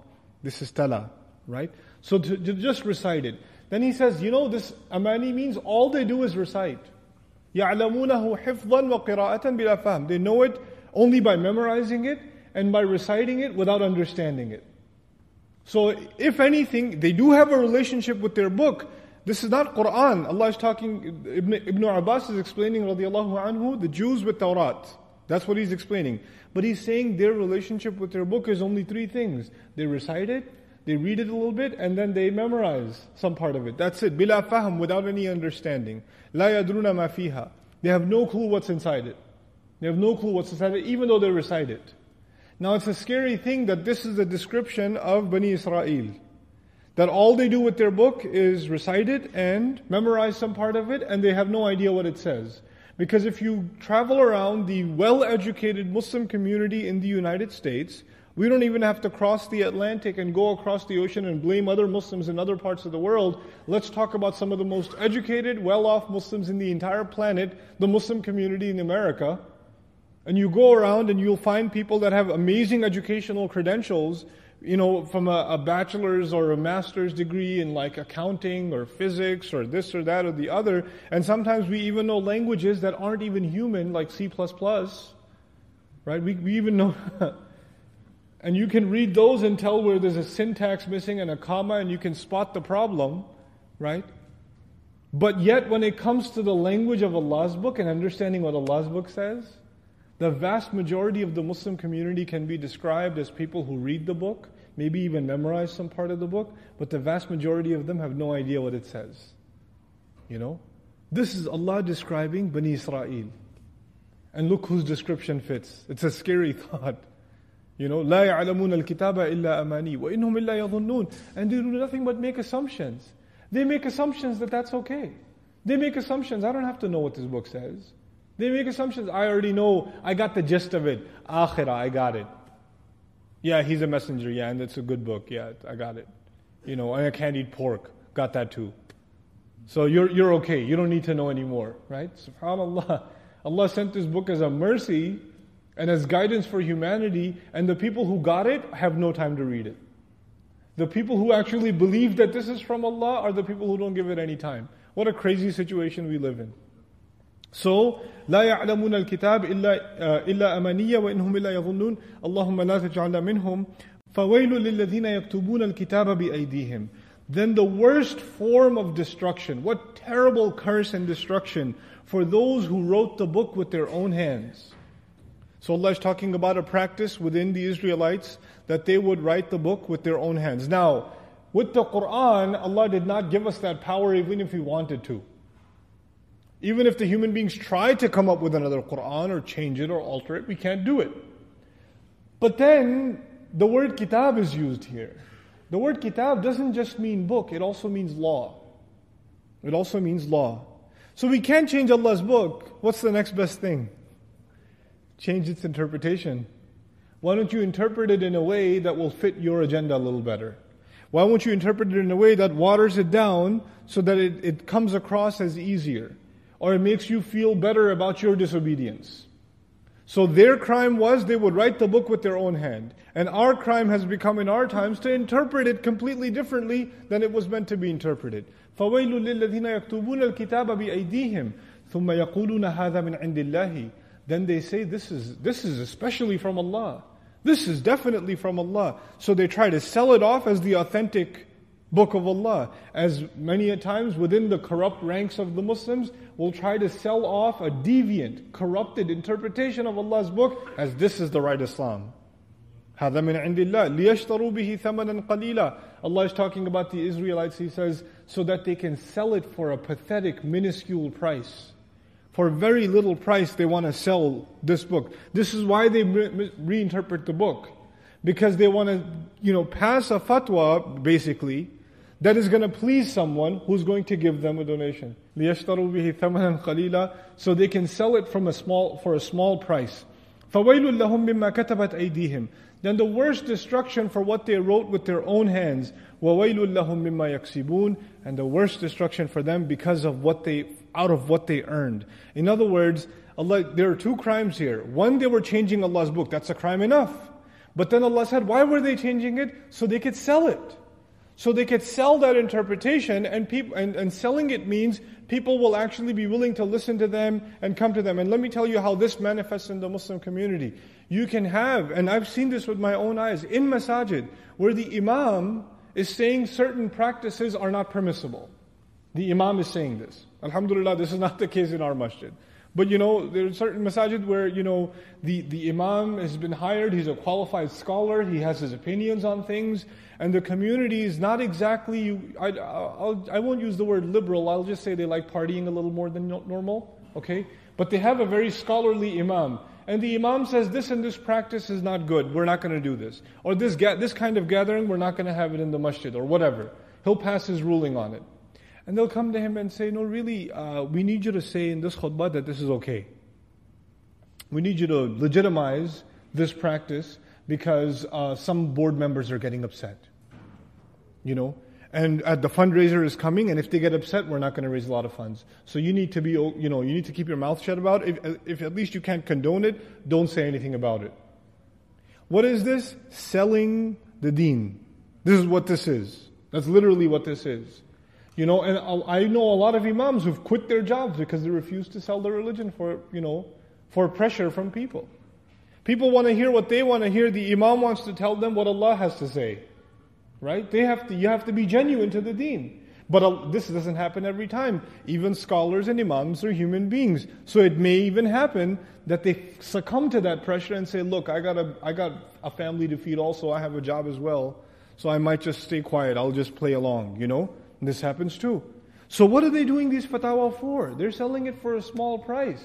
People are putting pressure on them to give them, to issue them rulings that will legitimize certain practices that they're doing. لِيَشْتَرُوا بِهِ ثَمَنًا قَلِيلًا فَوَيْلٌ لَهُم مِّمَّا كَتَبَتْ أَيْدِيهِمْ وَوَيْلٌ لَهُم مِّمَّا يَكْسِبُونَ the, the second, so the first was them writing it with their own hands. The second, what they earned because of selling it. Both of those crimes, they get destruction for, separate destruction for. And now Allah gives us the, the worst kind of amani there is. You know, Allah mentioned amani, wishful thoughts. You know why these wishful thoughts are dangerous? You start constructing a religious worldview of your own that contradicts the actual revelation. And in your own worldview, you, or myself included, we are deluded into thinking we are definitely headed to, headed to paradise. I'm not that bad. I'm actually doing pretty good. And as bad as I am, even if I did end up in hellfire, it's going to be a weekend or something. It's not going to be that bad. You know, because, you know, after all, I am from this blessed ummah. After all, I did, you know, fast every day in Ramadan and all of these good things I did. So even though, yes, I have a liquor store on the side, that's, but that's not that bad. At least I used that money to donate to the masjid. I hope you didn't. right? But you know, and you have people like this. You have people that openly disobey Allah, and then they do something that is apparently religiously good, and they think what they do is good will compensate for all the bad they do. So the guy's got a liquor store, but behind the cash register, he's got Ayatul Kursi hanging there, right? So it's all good. After that, he's okay, you know. Or you have people that are in just blatantly haram businesses, but they go to Hajj every year, you know. Why? Because, you know, I mean, that's all this debit. They got to credit it with something. Or you'll have, you know, twisted moralities. You know, you have people that are just outright criminals that give donations to like, you know, Hifz programs. And they'll give donations to like madaris, Islamic madaris. Why? Because they have a guilty conscience. They're doing something filthy themselves. So they're saying, maybe I can pay my way into paradise. Right? Maybe I can just give donations, that'll be good enough. I can keep up my practices. This, this mentality can only exist if you don't read the book. If you don't understand the book, then you can construct your own ticket to paradise, if you will, right? So these people had only assumptions. So they came up with their own ticket to paradise, and this is what the ayah will conclude with. They said, وَقَالُوا لَن تَمَسَّنَا النَّارُ إِلَّا أَيَّامًا مَعْدُودًا They said the fire won't touch us except just a few days. Okay, it'll be a long weekend, an extra day, you know, throw one more day, and that's it. After that, it's all good. How, how bad can it be? And actually, I got this as a question one time. I was at a youth conference in, in Florida, and I got a question how, how bad can. Uh, how, how bad can hellfire be? I mean, I'm Muslim. Yeah, I do a lot. This teenage girl asked a question. She wrote it down anonymously. I do a lot of haram stuff, but uh, and I, I guess I will go to hell, but I'm not going to go forever, right? That's what the question said. not going to go forever, right? So this idea is in your head that yeah, okay, even if I do go, it's not forever. I mean, if I can survive Texas in the summer, I should be okay. You know. The, the thing of it is, though, the, the thing, the point you're missing, you and I are missing. Probably I'll start with this one tomorrow. The ayah in Surah Al Anbiya. Allah describes a split second, a split second, not spent inside hellfire, right outside hellfire. Right outside hellfire. The person hasn't even entered hellfire yet, they're outside it. And how much time have they spent so far? A split second. Has the fire touched them yet? No. The only thing that touched them is nafha. Nafha means a cold breeze. Not even a warm breeze, that's lafha. A cold breeze. You know how when you close a door, a little bit of air comes in? That's called nafha in Arabic if it's cold.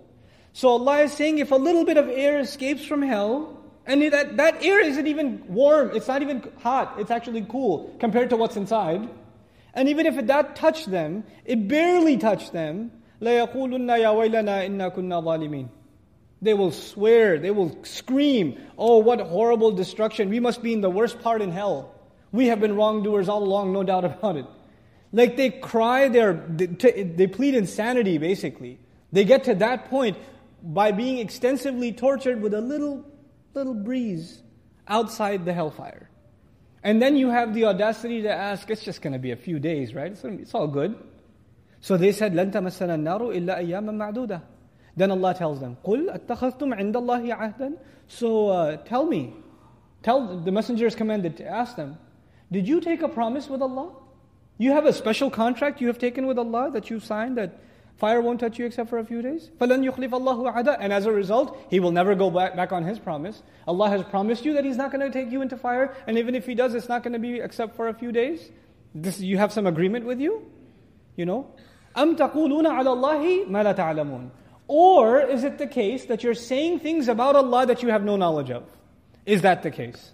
We have to ask ourselves this question. Is our view of our deen, is our view of salvation, what it means to be successful before Allah on Judgment Day, based on what Allah revealed, or is it based on my own twisted, you know, imaginary worldview and imaginary aqidah in which I'm successful no matter what I do, and I'm doing okay? May Allah Azza wa Jal clarify the teachings of this deen for all of us. And may Allah Azza wa Jal not make us of those who are deluded about salvation and at the same time are able to walk that fine line between fear and hope.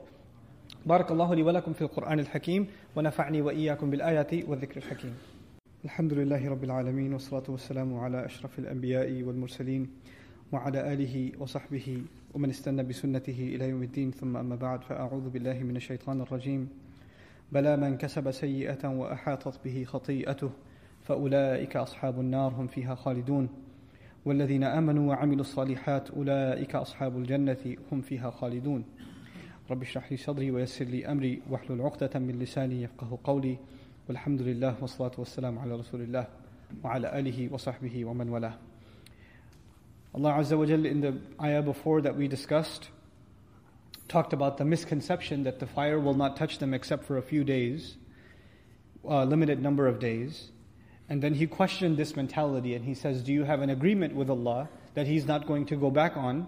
Or are you saying things about Allah that you yourselves have no knowledge of? And that discussion is now continuing in the next ayah. Bala man kasaba.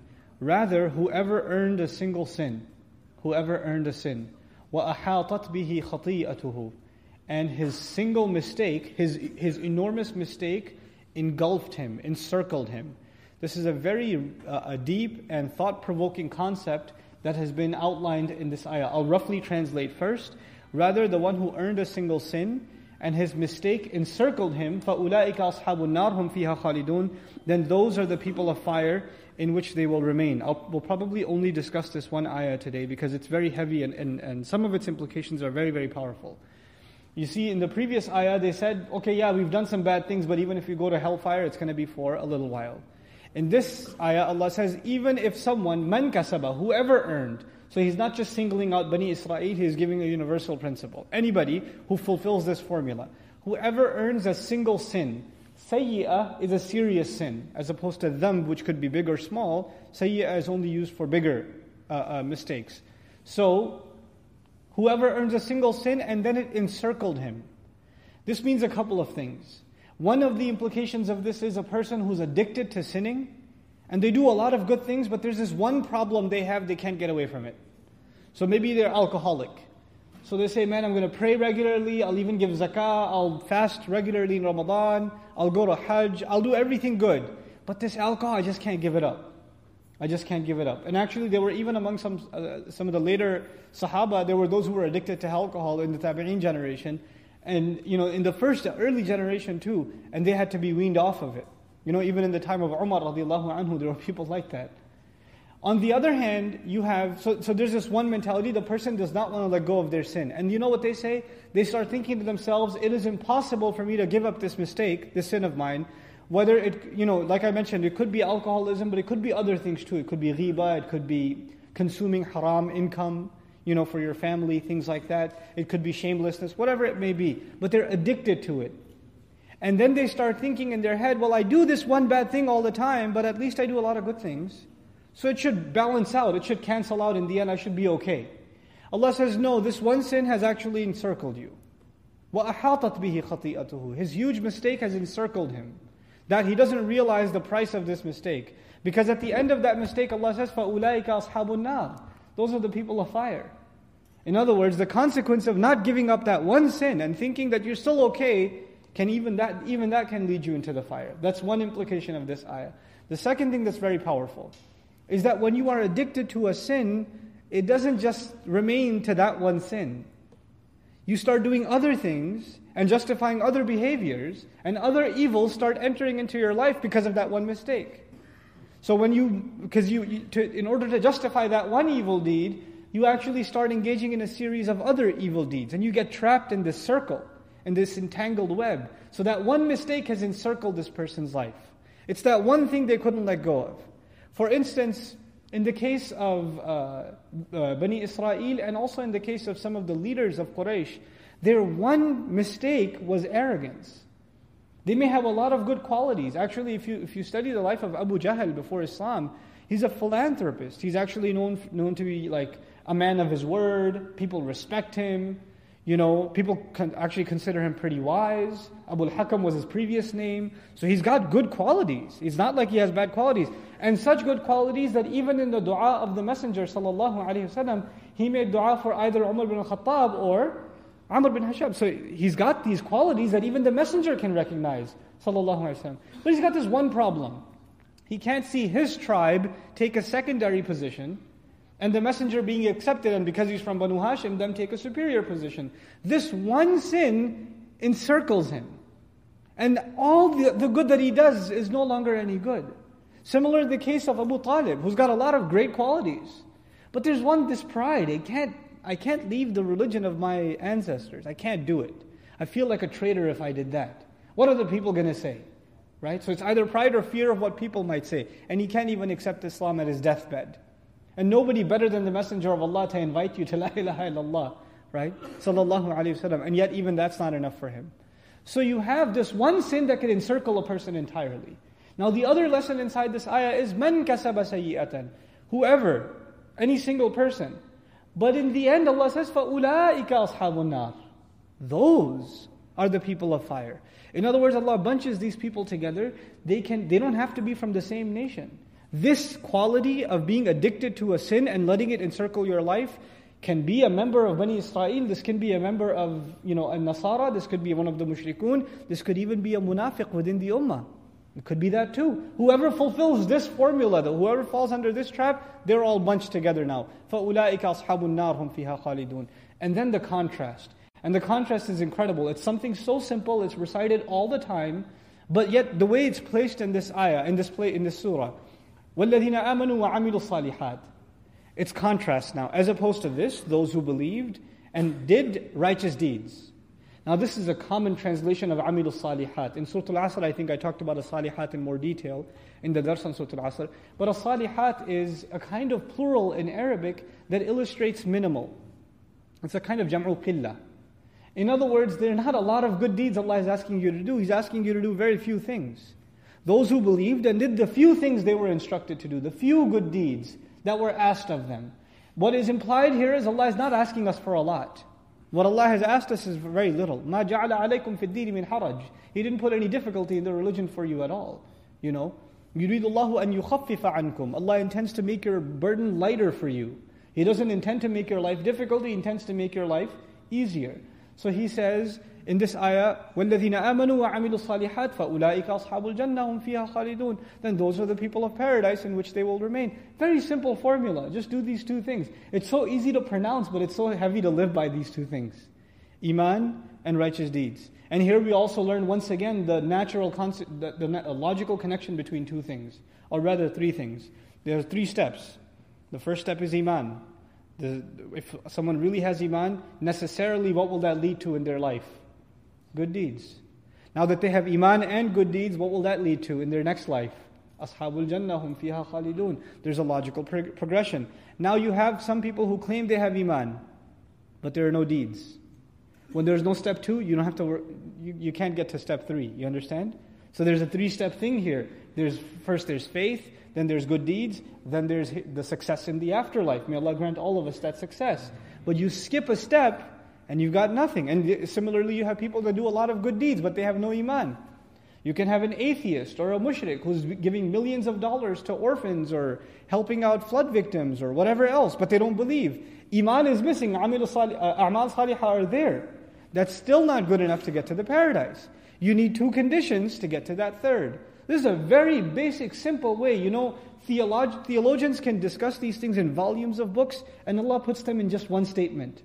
Very powerful statement, you know. وَالَّذِينَ آمَنُوا وَعَمِلُوا الصَّالِحَاتِ أُولَٰئِكَ أَصْحَابُ الْجَنَّةِ هُمْ فِيهَا خَالِدُونَ Now there's a summarization once again. This is actually discuss- concluding, that ayah just concluded one big chunk of the discourse with Bani Israel, with the Israelites. Now the second part of that discussion is beginning. And so Allah starts again with the covenant. You remember, even the beginning of this discussion, there was وَأَوْفُوا بِعَهْدِي أُوفِي بِعَهْدِكُمْ Fulfill the promise that I have made with you. You know, fulfill my promise and I'll fulfill my promise to you. You know, you do your part, I'll do mine.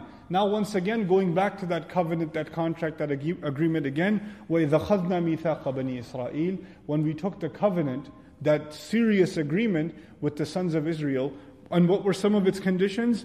لَا تَعْبُدُونَ إِلَّا اللَّهِ وَبِالْوَالِدَيْنِ إِحْسَانًا Now amazing, the previous ayah said, what two things must you do to get to Jannah? Iman and good deeds. Now look at this. لَا تَعْبُدُونَ إِلَّا اللَّهِ You will not worship anyone other than Allah. You will not be enslaved to anyone other than Allah. Isn't that a matter of Iman now? That's a matter of Iman. Now what, what else is going to be mentioned? Listen. وَبِالْوَالِدَيْنِ إِحْسَانًا And to be the best possible you can be to serve excellence to your parents. Good deeds, right? وَذِي الْقُرْبَى And to close relatives. And to close relatives, you'll be your best.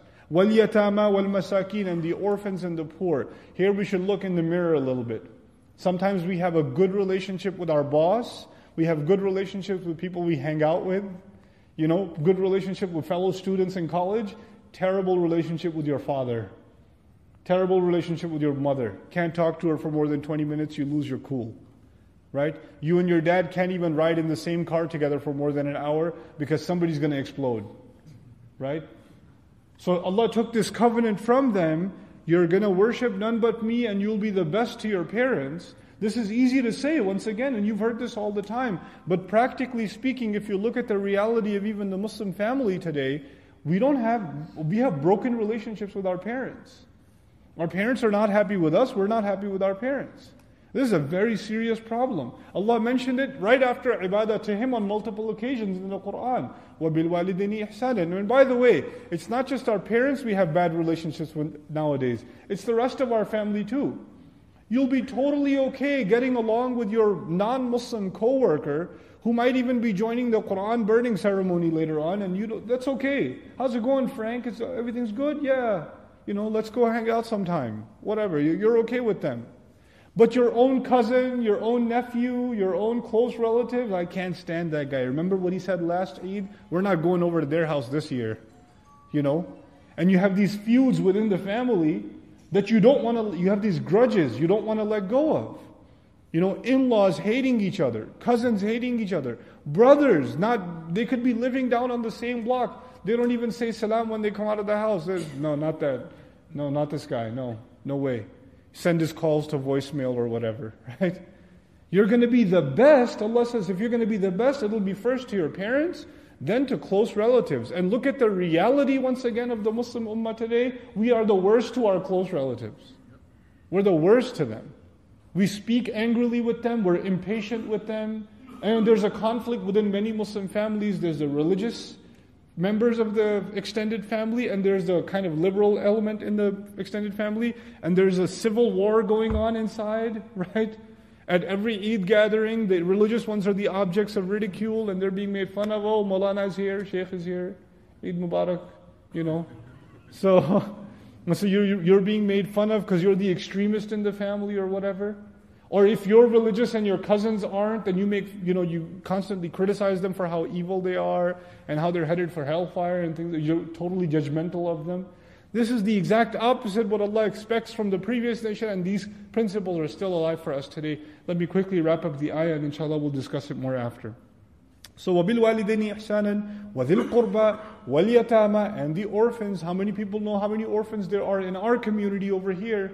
If we haven't even made the effort to identify them, how are we going to be the best to them? Wal masakin and those who are in need, those who cannot help themselves. How many people in our community have been laid off, are late on their house payments or their rent, or they don't even have money to pay the electricity bill, and they're sitting in our salah next to us, and we have no idea this is something Allah asked us to do, to be the best to those who are in need. And it starts, it's a ripple effect. Your closest people to you, your parents, then your relatives, then the orphans and the needy, implying in your community. First take care of your community, wal masakin. And then he says, وَقُولُوا لِلنَّاسِ حُسْنًا And to speak and speak, you will speak to people in the be- most beautiful fashion. You will speak to people beautifully, wonderfully. You know, the Muslims nowadays, the more religious you are, the more uh, depressed you look. Depressed or aggressive. Like you just, it's part of being good, a good religious Muslim must have a frown on their face or something. That just means you're really, you're really on the sunnah or something, you know? So the idea of smiling is almost like haram, you know? And if somebody walks into the masjid with a smile on their face, everybody's like, what's this guy's problem? oh, what deviant guy, you know? Subhanallah, smile, it's a sunnah. And when you speak to people, you can be nice to them. There's a way to say wa alaikum assalam. Somebody says salam alaikum, wa alaikum assalam. That's not wa qulu linnasi husna. Wa alaikum assalam wa rahmatullah, how are you, brother? This is, you know, this is, this is what increases brotherhood. وَقُولُوا لِلنَّاسِ حُسْنًا وَأَقِيمُوا الصَّلَاةَ وَآتُوا الزَّكَاةَ And you'll establish the salah and, and establish the prayer and give zakah. رب اشرح لي صدري ويسر لي أمري واحلل عقدة من لساني يفقه قولي والحمد لله والصلاة والسلام على رسول الله وعلى آله وصحبه ومن والاه ثم أما بعد We're up to ayah number 84 in our dars and the previous ayah Allah Azza wa Jal had mentioned overall some of the most essential uh, basic tenets of the covenant taken with Bani Israel. لا تعبدون إلا الله وبالوالدين إحسانا وذي القربى You're not going to worship anyone other than Allah. You're going to be the best you can possibly be to your parents and to close relatives. And when you, you'll speak, or, and to and those who are not able to help themselves, وَمَسَاكِينَ وَقُولُوا لِلنَّاسِ حُسْنًا you're going to speak to people in the most beautiful fashion. Then he established upon them the, the obligation of uh, establishing the prayer and giving the zakah. Then he mentioned ثُمَّ تَوَلَّيْتُمْ Then you turned away إِلَّا قَلِيلًا مِنْكُمْ Except for very few of you. Now if you notice these obligations that were just mentioned, they have to do with either you and Allah or you and your immediate community. Very immediate community. First your family, then your close relatives, then the poor in your community. So it's taking care of the, you can say, the micro responsibilities. And you know what happens if you don't take care of your micro responsibilities? You start falling short on bigger responsibilities. You start, there's cracks start appearing in the bigger picture.